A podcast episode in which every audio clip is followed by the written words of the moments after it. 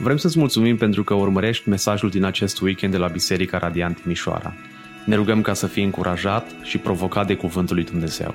Poți afla mai multe despre noi pe www.bisericaradiant.ro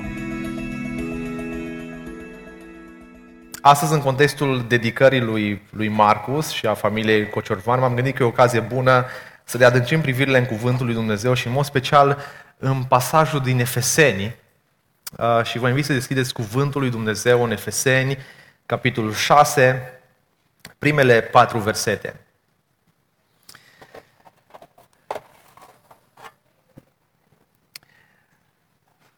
Dacă nu ai o Biblie, s-ar putea să găsești sub scaunul tău sau al vecinului sau în spate. Uh, te încurajez să ai Biblia deschisă uh, pe tot parcursul mesajului și să te rogi ca Dumnezeu să-ți vorbească prin acest cuvânt. În mod special, astăzi să vorbim despre relația dintre părinți uh, și copii. Ascultați cuvântul lui Dumnezeu. Copiilor, ascultați în Domnul de părinții voștri, pentru că așa este drept. Cinstește pe tatăl tău și pe mama ta. Este prima poruncă însoțită de o promisiune pentru ca să-ți fie bine și să fii longeviv pe pământ.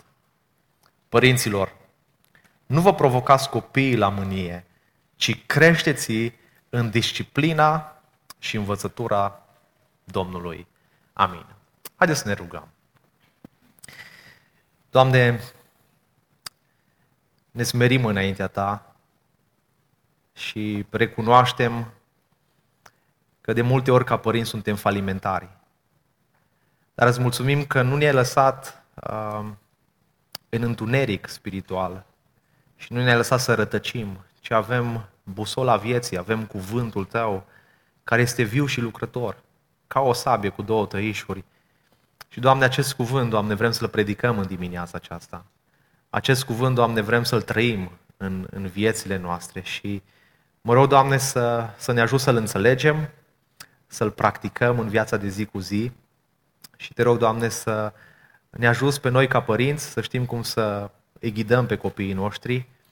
Mă rog să ajuți, Doamne, Uh, pe cei care nu sunt părinți să se pregătească încă de pe acum, uh, pe cei care încă nu au o familie, Doamne, mă rog să le dai o familie uh, și te rog, Doamne, să, să ne pregătești ca biserică pentru ce va veni, pentru ce va urma și să ne ajut să fim părinți după voia Ta. În numele Domnului Iisus Hristos m-am rugat. Amin. E un risc când Uh, predici din acest pasaj, în mod special pentru copiii care sunt aici cu noi în sală, uh, că s-ar putea ca după, după acest mesaj să, să, să spună, știi, tata și mama, nu trăiești conform cuvântului. Um, și părinții să le spună copiilor că nu trăiesc conform uh, cuvântului lui Dumnezeu. Și ca să înțelegem acest pasaj, um, în acest pasaj Pavel le descrie o nouă subsecțiune și un nou subiect uh, care vorbește despre relația dintre copii și părinți. Contextul mai larg acestui pasaj începe în capitolul 5, uh, cu versetul 16, până la capitolul 6, cu versetul 9. Și principiul pe care Pavel îl dezvoltă apare în capitolul 5, cu versetul 18. Și am putea spune că acest verset este și cheia hermeneutică, de înțelegere acestor patru versete. Nu vă îmbătați de vin care duce la destrăbălare, ci fiți plini de Duh. Acest verset este cheia pentru a înțelege pasajul pe care îl studiem în dimineața aceasta. Și tot ceea ce Pavel spune uh, de aici înainte nu este decât o ilustrație a felului în care viața unui creștin este umplută de Duhul Sfânt este trăită în anumite privințe. Și un alt principiu general, secundar, este afirmat în versul 29 din capitolul 5, supuneți-vă unii altora în frică de Hristos. Rezultatul final al umplării cu Duhul Sfânt este că ne vom supune unul altuia în frica de Hristos. Iar mai apoi Pavel ne arată cum se întâmplă acest lucru în mai multe aspecte ale vieții.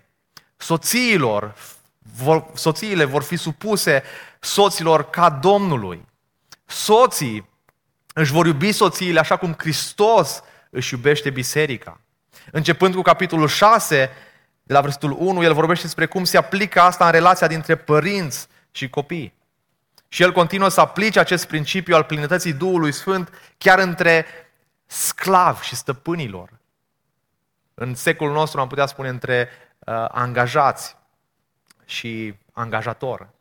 Ideea centrală la care ne vom uita în dimineața asta pe parcursul mesajului este că o familie umplută de Duhul Sfânt este o familie în care copiii ascultă de părinți și părinții își ucencizează copiii.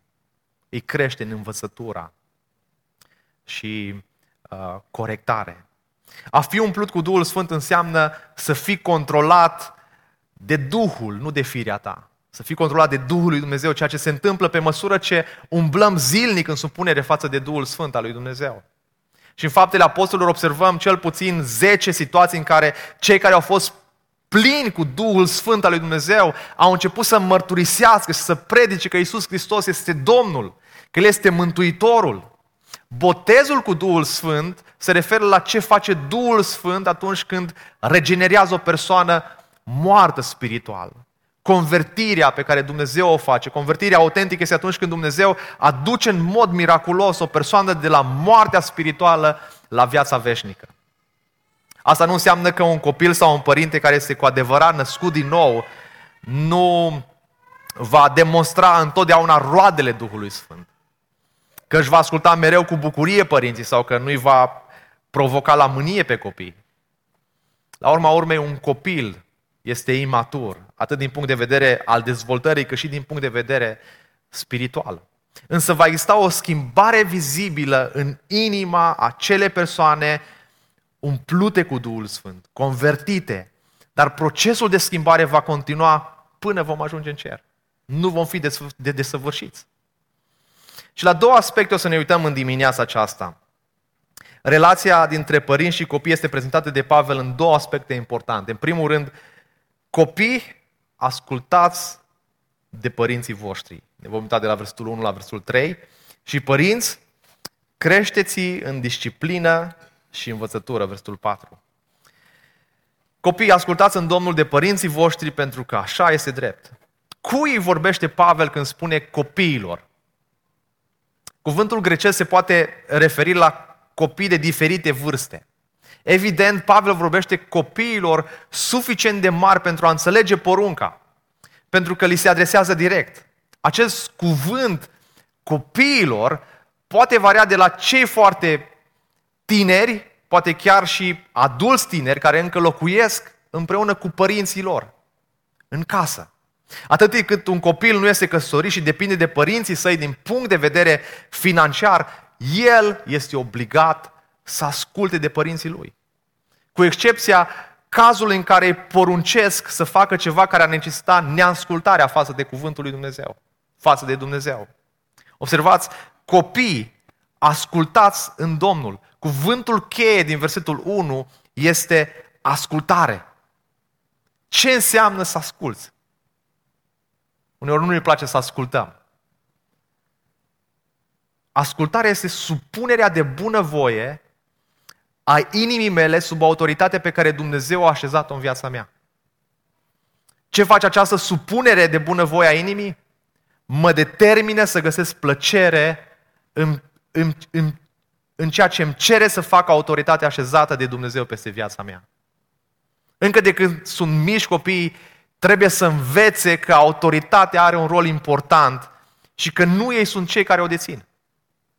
Ascultarea de autoritatea pe care Dumnezeu a pus-o peste un copil prin părinți nu a, nu a fost ușoară și nu este pentru niciunul dintre noi. De ce? Pentru că supunerea față de autoritate nu este o pornire firească pentru un om păcătos. Pentru un om nenăscut din nou. Păcatul ne face să să ne dorim controlul. Păcatul ne determină să ne construim propriul set de reguli. Păcatul mă face să fac ceea ce doresc atunci când, când doresc și în cele din urmă mă face să ne socotesc părerea și sfatul cuiva. În mod special al părinților pe care Dumnezeu i-a pus ca autoritate peste mine. Atunci când sunt în casa lor, în familia lor.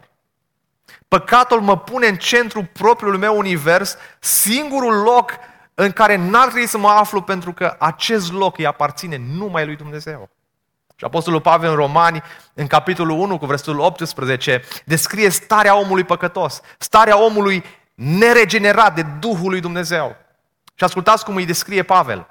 Romani 1 cu 28. Și fiindcă n-au găsit potrivit să-L păstreze pe Dumnezeu în cunoașterea lor, Dumnezeu i-a lăsat pradă minților corupte, ca să facă lucruri ce nu se cuvin. Sunt plini de orice fel de nedreptate, de răutate, de lăcomie, de ticăloșie, plini de invidie, de ucidere, de ceartă, de viclenie, sunt dușmănoși, bârfitori, versul 30, calomniatori, îl urăsc pe Dumnezeu, sunt obraznici, aroganți, lăudăroși, născocitori de rele. Observați ce apare în lista asta. Neascultători de părinți. În 2 Timotei, capitolul 3 cu 1, să știți că în zile din urmă, spune Pavel lui Timotei, vor fi vremuri grele, căci oamenii vor fi iubitori de sine, iubitori de bani, lăudăroși, aroganți, blasfemitori, neascultători de părinți. În ambele cazuri, Apostolul Pavel ne amintește că într-o vreme de păcat, într-o vreme de necredință, una dintre cele mai frapante manifestări ale păcatului este neascultarea de părinți. Cele mai mici certuri începând de la ora de culcare, la ce este potrivit când vine vorba de îmbrăcăminte, la durata timpului petrecut în fața tabletei, la curățenia în propria cameră, toate astea n-au legătură cu regulile casei. Ele sunt lupte ale inimii. Cine decide cum trebuie să-mi trăiesc viața? Și poți vedea aceste lupte chiar și la un bebeluș de vârsta anei. De 2 ani, un an jumate, l-ai hrănit, l-ai schimbat, i-ai cântat toate cântecelele pe care le știi și în final a adormit. Și ieși afară uh, din cameră tiptil uh, și când tocmai ai ajuns la ușă, auziți un țipăt sfâșietor care te cheamă înapoi. Și știți care este mesajul pe care îl transmite prin urletele acele nearticulate? Nu poți pleca din cameră. Te iubesc și am un plan nemaipomenit pentru viața ta. Eu sunt stăpânul. Nu are nici doi ani și este determinat să fie stăpânul casei. Pavel spune în 2 Corinteni, capitolul 5 cu 15, El a murit pentru toți, pentru ca cei ce trăiesc să nu mai trăiască pentru ei înșiși, ci pentru Cel ce a murit și a înviat pentru ei. Unul dintre principalele scopuri pentru care Isus a murit pe cruce și noi îl celebrăm duminică de duminică și în fiecare zi în casele noastre, a fost exact problema cu care ne confruntăm fiecare dintre noi. Trăirea pentru noi înșine, pentru dorințele noastre, pentru pornirile noastre. Și Isus a știut că încă de când ne-am născut, pornirea noastră firească este de a trăi pentru noi înșine. Cel mai mare păcat din viața noastră este egoismul. În fiecare copil născut de la căderea lui Adam și Eva în păcat și până în zilele noastre există o împotrivire naturală față de autoritate. Față de uh, autoritatea supremă care este Dumnezeu, față de părinți, față de presbiteri, față de, de, de stat, de autoritățile pe care Dumnezeu le-a lăsat să guverneze peste lumea întreagă. Și dacă ești mamă sau tată, aș vrea să spun că indiferent de tonul vocii, de personalitatea ta, de imaginea ta sau de amenințările pe care le rostești, nu ai nicio putere în schimbarea copilului tău. Dacă ai avea această putere de schimbare a copilului tău, a naturii lui păcătoase, venirea lui Isus și lucrarea lui nu ar mai fi fost necesară. Isus este cel care are această putere să schimbe viața copilului tău, să schimbe această pornire din inima lui păcătoasă, de răzvrătire. Pentru asta a venit El, a murit pentru toți, spune Pavel, pentru, care cei, pentru ca cei ce trăiesc să nu mai trăiască pentru ei înșiși. Hristos a murit la cruce pentru fiecare dintre noi, cei care am crezut în El, ca să nu mai trăim pentru noi înșine. Poate în dimineața asta te întrebi, de ce ar trebui să ascult de părinții mei? Iată câteva motive pe care Apostolul Pavel ne le comunică în cuvânt. Copiii ascultați în Domnul. Și Pavel repete exact același lucru pe care l-a spus în cazul soțiilor și al soților. Nevestelor, fi supuse ca Domnului. Bărbaților, iubiți-vă cum a iubit Hristos. Copii ascultați în Domnul. Robilor, ascultați de stăpânii voștri ca de Hristos. Singura excepție de la ascultarea părinților tăi ar fi că aceștia ți-ar porunci să faci ceva care este o încălcare clară a Scripturii. Dar chiar și atunci trebuie să le demonstrezi părinților tăi un duh smerit care caută pacea. Și ar trebui să apelați cu respect la ei și să explicați motivele pentru care nu-i puteți asculta. Pentru că cuvântul lui Dumnezeu nu vă dă voie. Mark Twain a spus, când aveam 14 ani, tatăl meu era atât de neștiuitor. Ne, ne, neș, neștiuitor. Abia îl puteam suporta pe bătrân în preajma mea. Dar la 21 de ani eram uimit cât a învățat în acești șapte ani. Aveam un prieten când eram păstor la Deva și m-am dus să fac o vizită și spre surprinderea mea mi-a spus, băi, sunt, nu mă înțeleg cu bunica. Stătea la bunici, avea probleme cu, cu părinții, n-au putut să-l crească și nu mă pot înțelege nici cum cu bunica. Păi i-a spus, care e problema? Păi uite, frate, cum înțeleg eu pasajul ăsta din Efeseni, uh, capitolul 6. Copii, ascultați în Domnul de părinții voștri. Și eu trebuie să ascult în Domnul de bunica mea. Nu e așa? Am spus, da, așa e.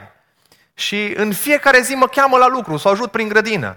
Dar eu vreau să citesc zilnic Biblia și eu citesc mult, frate, eu citesc și 5-6 ore și o studiez și 8 ore și eu nu mă pot duce să o ajut în, în grădină. Eu trebuie să ascult de Domnul, în Domnul. Și am spus, frate, nu-i tocmai așa. Asta nu înseamnă în Domnul. Nu noloresc pe Dumnezeu. Și dacă bunica ta te cheamă să o ajuți, ajută-o. Fii alături de ea. Trezește-te mai dimineață. La ce oră te trezești? A, păi la 11 mă trezesc eu.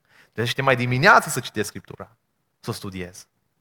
Observați, ascultați în Domnul de părinții voștri de ce să asculți, căci este drept. Pavel își începe expunerea spunând simplu, așa este drept. Acest principiu există încă de la începuturi. Întotdeauna a fost așa. Este partea a, a ordinii naturii. Este partea regulii de bază a vieții. Acest lucru se găsește nu numai printre ființele umane, ci funcționează chiar și pentru animale. În lumea animală, uh, masculul și femeia au grijă de micuțul care tocmai s-a născut, îl supraveghează, îl hrănește, îl protejează, îl învață să facă diverse lucruri. Ca și creștini, nu suntem separați de ordinea naturală care se găsește peste tot în creație. De aceea Pavel spune, este drept, este ceva normal. Îți vor binele. Versul 2 spune, cinstește-i pe părinții tăi. Și cred că este foarte important să facem distinția între ascultare și, um, și onoare sau cinstire. Ascultați de părinții voștri, dar cât timp să ascult? Cât timp ești în casa lor? cât timp încă te finanțează. Cinstește-i este un alt cuvânt care se referă la o cinste pe care trebuie să le o dăm părinților noștri toată viața. Cuvântul cinste înseamnă onoare, este un cuvânt la care v-ați uitat duminica trecută, care vorbea despre gloria lui Dumnezeu ca și greutate. Este același cuvânt la care Pavel face uh, referire. Al glorifica pe Dumnezeu înseamnă a acorda cea mai mare greutate sau semnificație față de cine este El.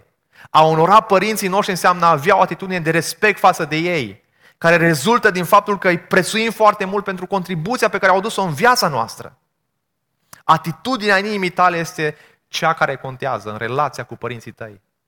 Dacă vă supărați și nu vă onorați părinții, aveți o problemă mai profundă a inimii și anume aceea de răzvrătire față de Dumnezeu. De ceea ce poruncește Dumnezeu în cuvânt. Te răzvrătești împotriva lui Dumnezeu, de fapt. Și dacă ești recunoscător lui Dumnezeu pentru mântuirea sa, atunci îi poți onora, îi poți cinsti părinții, pentru că te-a binecuvântat prin ei. Cinstește pe tatăl tău și pe mama ta este prima poruncă însoțită de o promisiune. Și Pavel vrea să spună aici în versetul 2 că cinstirea părinților nu este doar un aspect normal al naturii, ci este și unul dintre aspectele pe care Dumnezeu le-a indicat cu precizie în cele 10 porunci. Este o poruncă. Și Apostolul Pavel citează din Exod, din Vechiul Testament, Exod 20, de la 1 la 17 și Deuteronom 5 cu 16, care, care vorbește despre poruncele lui Dumnezeu. Observați ce spune Pavel. Este prima poruncă însoțită de o, de, o, de o promisiune. Care este prima poruncă menționată în lege?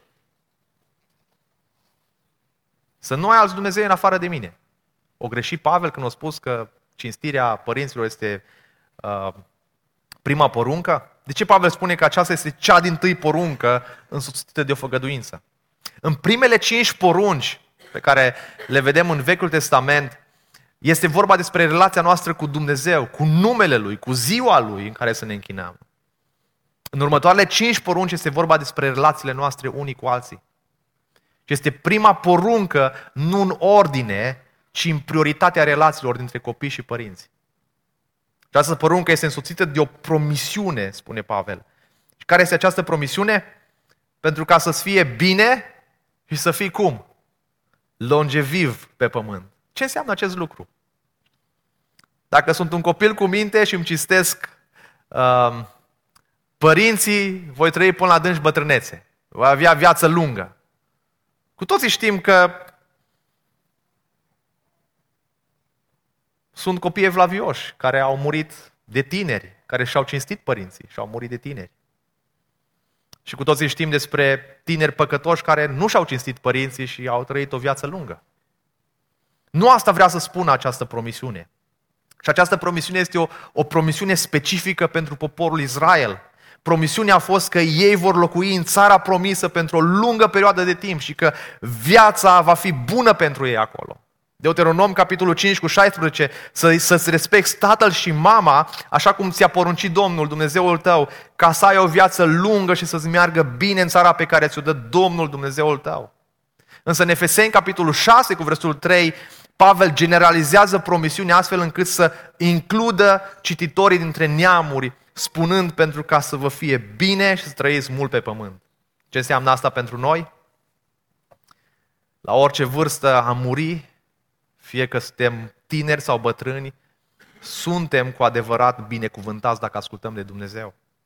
Pentru că avem promisiunea sa, viața veșnică. Vom fi binecuvântați de El. Dumnezeu poate să aleagă să te țină mult timp pe acest pământ ca o mărturie și un exemplu pentru generația aceasta, dar indiferent de vârsta pe care o ai, când vei părăsi acest pământ, vei ști că ești sub binecuvântarea lui Dumnezeu, ascultând de poruncile Lui. Și probabil spui în dimineața asta, frate pastor, tu nu știi ce părinți am eu acasă. Dacă aș avea părinți evlavioși și iubitori, cred că i-aș asculta, i-aș onora. Dar părinții mei sunt oameni răi. Tatăl meu m-a molestat când eram copil. Mama țipă la mine și mă abuzează fizic constant. Cum pot să mă onorez? Părinții.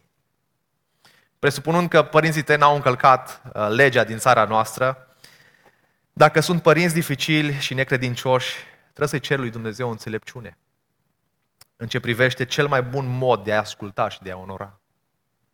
Nu sugerez că va fi ușor, dar reține că Dumnezeu a rânduit această poruncă pentru a onora părinții noștri, știind că vor exista părinți păcătoși. Și nu a introdus o clauză de excepție. Mulțumește lui Dumnezeu că ți-a dat acest părinți. Și dacă te-au rănit, vină la inima tatălui. Vină la tatăl tău cel ceresc care te înțelege, care spune să ierți, iartă-i din toată inima și depărtează orice amărăciune față de ei. În al treilea rând, demonstrează o atitudine vlavioasă față de părinții tăi. Adesea când tinerii sunt mântuiți, încearcă să, să spună Evanghelia părinților, dar ei comunică mai degrabă mândrie, aroganță.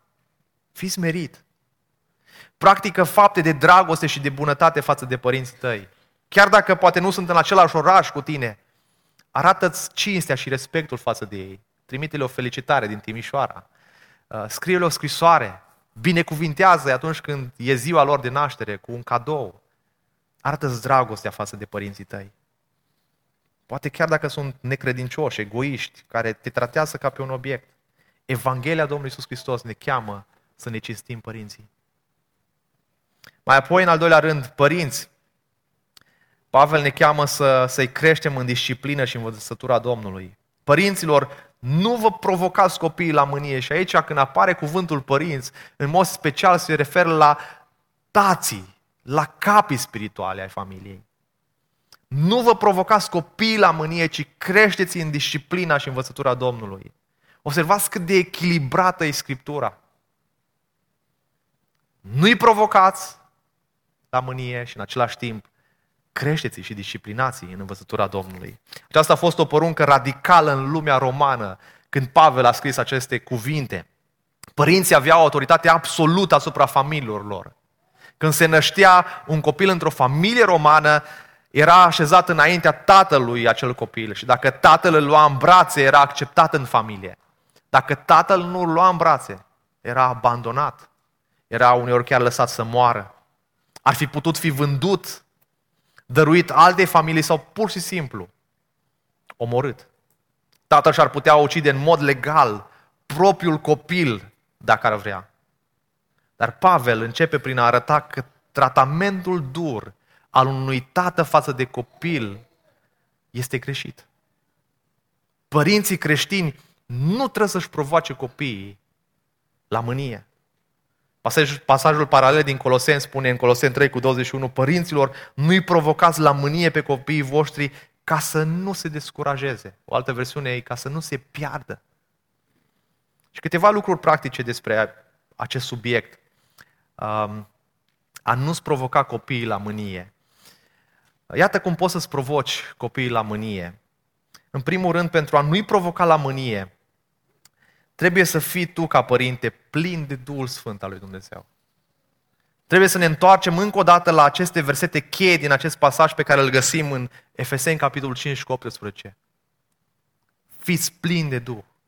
Viața trăită în Duhul, viața unui om care este plin de Duhul, este caracterizată întotdeauna de două lucruri principale. De putere și control.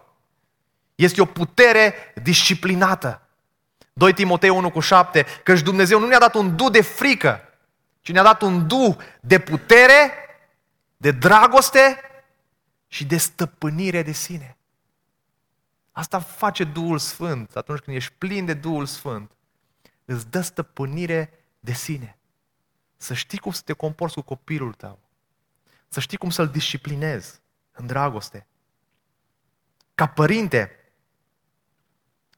nu ai primit dreptul și puterea de a-ți exercita autoritatea în viața copiilor tăi așa cum vrei tu, cum consideri tu, ci din potrivă, autoritatea ta este aceea unui ambasador pe care Dumnezeu l-a lăsat în familie. Ambasadorul nu deține autoritatea proprie. El are autoritatea pentru că îl reprezintă pe rege, care este de fapt cel care deține autoritatea. Asta înseamnă că de fiecare dată când îți, exerci, îți exerciți autoritatea în viața copiilor tăi, trebuie să o faci în așa fel încât să fii o imagine veritabilă a autorității supreme a lui Dumnezeu. Pentru copiii tăi, tu ești imaginea chipului lui Dumnezeu. Ești atingerea mâinii Lui. Ești tonul vocii Lui. Nu-ți exerciți autoritatea când ești furios sau la capătul răbdării. Nu lăsa mânia generată de neascultarea copilului tău să te controleze în așa fel încât să faci lucruri care n-ar trebui făcute. De exemplu, să-ți ciupești copilul. Să-l bruschezi, să-l pleznești, să-l îmbrâncești. Asta va conduce copilul tău înspre mânie. Și ce spune Iacov în capitolul 1 cu 20? Că mânia omului nu lucrează neprihănirea lui Dumnezeu. Atunci când copilul tău este mânios, neprihănirea lui Dumnezeu nu lucrează în viața lui, dar nu lucrează nici în viața ta. Atunci când mustri un copil, mai întâi trebuie să, să nu o faci la mânie. Dacă încerci să-ți disciplinezi copilul atunci când ești nervos, e mai mult ca sigur că îi vei face mai mult rău decât bine. Și vă mărturisesc că predic asta pentru mine.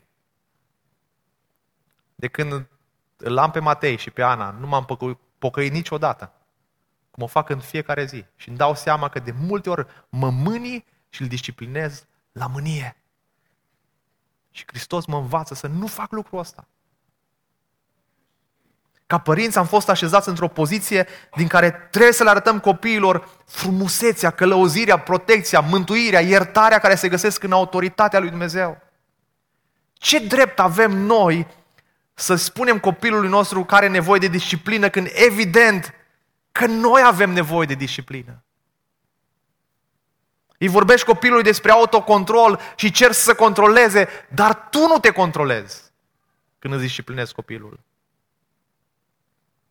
Poți să-ți provoci copilul la mânie atunci când faci favoritisme.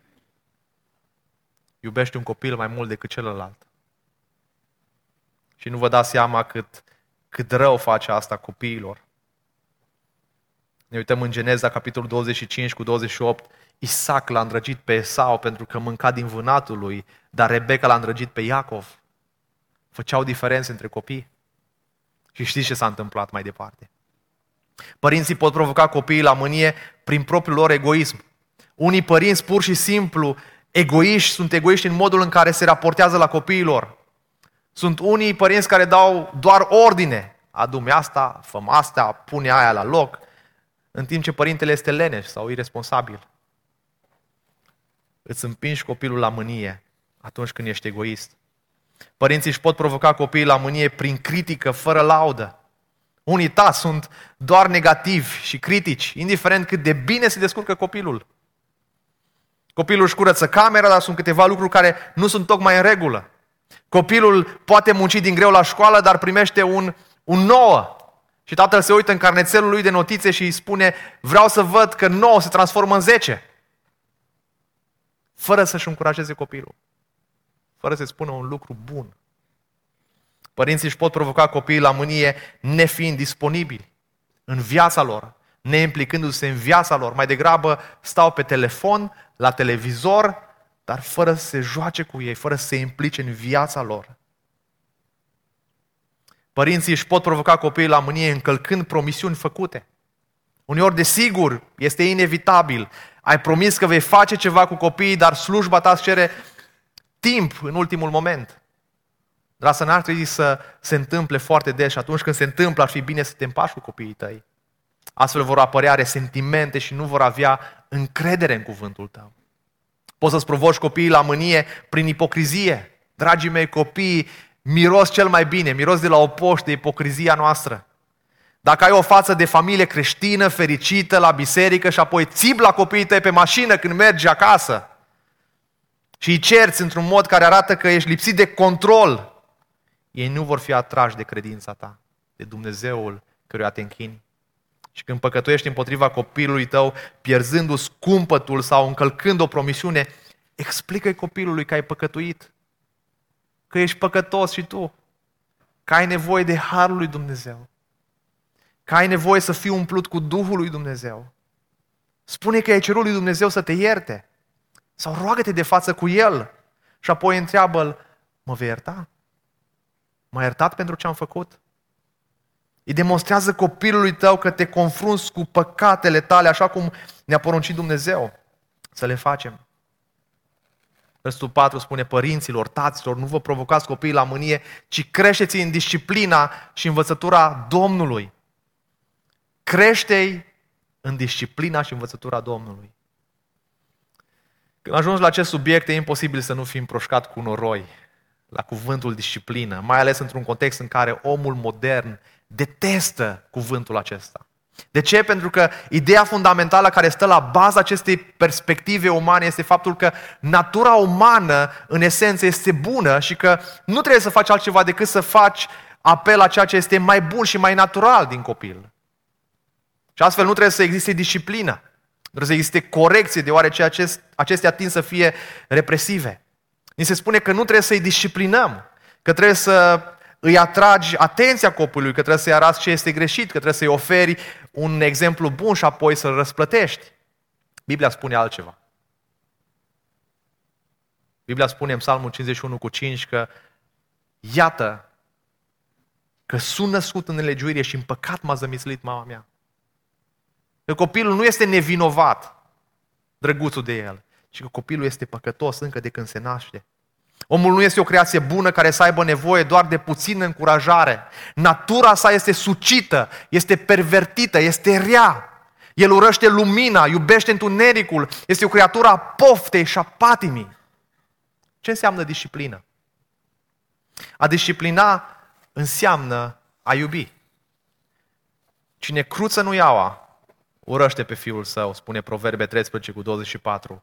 Dar cine îl iubește, îl pedepsește îndată. Disciplinarea ar trebui să arate dragoste, că îți iubești copilul. Și un lucru pe care Biblia îl spune clar de la început este că disciplina este un semn al dragostei.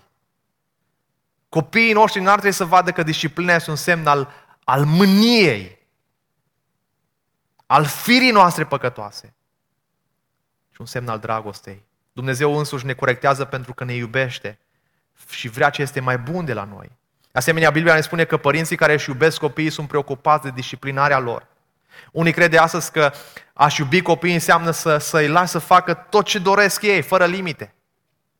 Totuși, exemplul lui Dumnezeu ne spune că disciplina este o practică sănătoasă care demonstrează dragostea și o preocupare autentică. Disciplina are răsplata ei, spune Evrei 12 cu 11. Este adevărat că orice pedeapsă deocamdată este o pricină de întristare și nu de bucurie, dar mai pe urmă aduce celor ce au trecut prin școala ei roada dădătoare de pace a neprihănirii. Disciplina nu este doar un act de dragoste, ci are și beneficii. De exemplu, în Biblie vedem că cei care au primit mustrări de la Dumnezeu au ascultat de El și s-au bucurat de binecuvântările Lui pe urmă. Și disciplina poate să ia forme diferite. Proverbe 23 cu 13 spune, nu cruța copilul de mustrare, căci dacă îl vei lovi cu nuiaua, nu va muri. Lovindu-l cu nuiaua, îi scoți sufletul din locuința morților și um, probabil pasajul ăsta din Proverbe o să fie încă o predică în care trebuie să intrăm multe, în multe detalii uh, legate de explicarea acestor versete. Dar când Biblia vorbește despre corecția fizică, sublinează că aceasta se face cu dragoste și nu cu violență nu cu mânie. De aceea avertizează pe părinți Cartea Proverbe, pedepsește fiul că tot mai este nădejde, dar nu dori să-l omori. Disciplina, chiar dacă este fizică, ar trebui să fie aplicată pentru a corecta un comportament neadecvat. Paul Tripp, în cartea care a scris-o 14 principii biblice, biblice care îți pot schimba radical familia, vă recomand pentru toți cei care aveți copii să citiți această carte. Spune că există trei instrumente pe care părinții le folosesc cel mai des în a produce schimbare în viața oamenilor, în viața copiilor. Și prima care o menționează este frica. Puterea de care vorbim în acest caz este aceea de a lansa o amenințare suficient de convingătoare încât să-i determine pe copiii noștri să se schimbe datorită fricii. Așa că fiecare zi este o, o, o zi presărată de amenințări de genul ăsta. Îți mai spun o singură dată. Nu vrei să știi ce se întâmplă dacă vin și nu ai terminat treaba aia. Eu te-am făcut, eu te omor. De ce folosim aceste amenințări? Pentru că pe termen scurt au un efect imediat. Copilul sare din pat și face ce ai spus.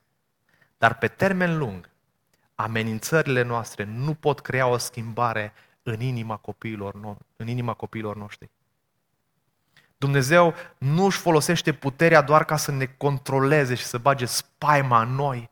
Dumnezeu și-a exercitat puterea trimițându-L pe singurul Său Fiu să ne salveze și să ne transforme. Dacă singura noastră nevoie ar fi fost un set de amenințări din partea lui Dumnezeu, atunci viața, moartea și învierea lui Isus nu ar mai fi fost necesare. Creșterea copiilor nu înseamnă să ne exercităm puterea pentru a obține schimbarea în copiii noștri. Și creșterea copiilor presupune credincioșie, umilință, pocăință, de a participa la lucrarea de schimbare pe care Dumnezeu, doar Dumnezeu poate să o facă în inima copiilor noștri. Și al doilea instrument pe care Paul Tripp îl menționează este răsplata. Aceasta este poate cea mai populară metodă de a lupta cu incapacitatea noastră de a ne schimba copiii. Îi manipulăm să facă ceea ce ne dorim, oferindu-le anumite recompense. Dacă spui psalmul ăsta, îți dau o ciocolată. Dacă faci asta, îți dau asta. Și un al treilea instrument este rușinea. Nu m-aș fi gândit niciodată că fiul meu ar fi în stare de așa ceva. N-ai idee în ce situație ne-ai pus. Ne faci de râs. Vinovăție și rușine sunt instrumente extrem de folositoare de către părinți. Poți obține prin aceste metode o schimbare temporară în copiii tăi cu aceste trei unelte. Pe termen scurt, poți să-i, să-i convingi să facă ceea ce dorești. Însă dacă vrei o schimbare care să dureze, și dacă vrei o schimbare care să aducă roade, este necesar ca ea să aibă loc în interiorul copilului. În inima copilului. Însă există o disciplinare echilibrată pe care Dumnezeu ne-o scoate în evidență și anume această disciplinare trebuie făcută în dragoste și dacă nu o poți face în dragoste, nici măcar nu încerca să-l mai disciplinezi pe copilul tău, că o faci mai rău. Și în acest caz ai nevoie să te ocupi de tine și de nervii tăi și de firea ta pământească. De aceea când disciplinezi, pune adevărul în dragoste. Exact la fel este și cu disciplina, trebuie să fie condusă și controlată de dragoste. Trage aer în piept, ieși afară, roagă-te și după aia vină și discută copilul tău și disciplinează-l. Vorbește despre păcat cu copilul tău, despre inima păcătoasă a lui. Fă-l conștient despre acest aspect că doar Dumnezeu poate să-l schimbe. Care este roada Duhului Sfânt? Dragostea, bucuria, pacea, îndelunga răbdare, bunătatea, facerea de bine, credincioșia, blândețea, înfrânarea poftelor. Ca părinți, dragii mei, nu suntem chemați doar să aplicăm legea lui Dumnezeu în viața copiilor noștri, ci să le prezentăm harul lui Dumnezeu și să învățăm despre El în fiecare zi. Să vorbim despre Isus Hristos în fiecare zi. Dacă vei dori să fii un ambasador în viața copilului tău, atunci ai nevoie de har. Avem noi înșine să fim salvați de noi înșine prin harul lui Dumnezeu. Și în dimineața aceasta există o veste bună pentru fiecare părinte. Dacă ești părinte și îți vezi limitările și ești panicat, ești frustrat că nu vezi schimbări în copilul tău, acceptă-ți neputința și puneți încrederea în Dumnezeu care are putere să restaureze inima copiilor noștri păcătoși. Așa cum a făcut-o în dreptul nostru. Puterea Lui întrece orice imaginație. Este puterea care l-a înviat pe Iisus Hristos din morți. Și doctrina biblică a ispășirii ne spune că pe crucea calvarului Dumnezeu, drept, sfânt, neprihănit, a pedepsit pe singurul lui Fiu. În persoana propriului său Fiu. De ce? Pavel spune în Roman 3 cu 26, de ce l-a pedepsit? Pentru că în vreme de acum să-și arate neprihănirea lui în așa fel încât să fie neprihănit și totul să, să, să, să socotească neprihănit pe cel care crede în Isus Hristos.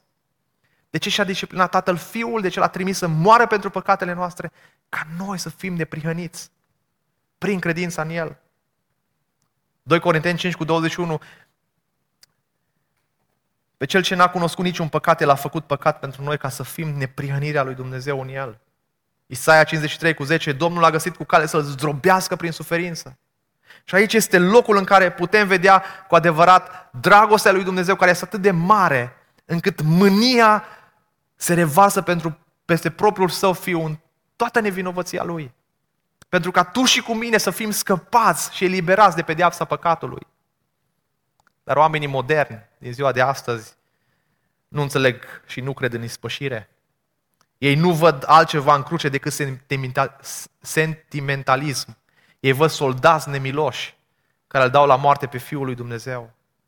Dar pe El, spune Pavel, l-a rânduit mai dinainte să fie prin credință în sângele Lui o jerfă de ispășire ca să-și arate neprihănirea Lui că își trecuse cu vederea păcatele dinainte în vremea îndelungii răbdării a lui Dumnezeu. Singura salvare pentru copiii noștri este Fiul lui Dumnezeu, care de bună voie a ascultat de Tatăl și a făcut voia Lui.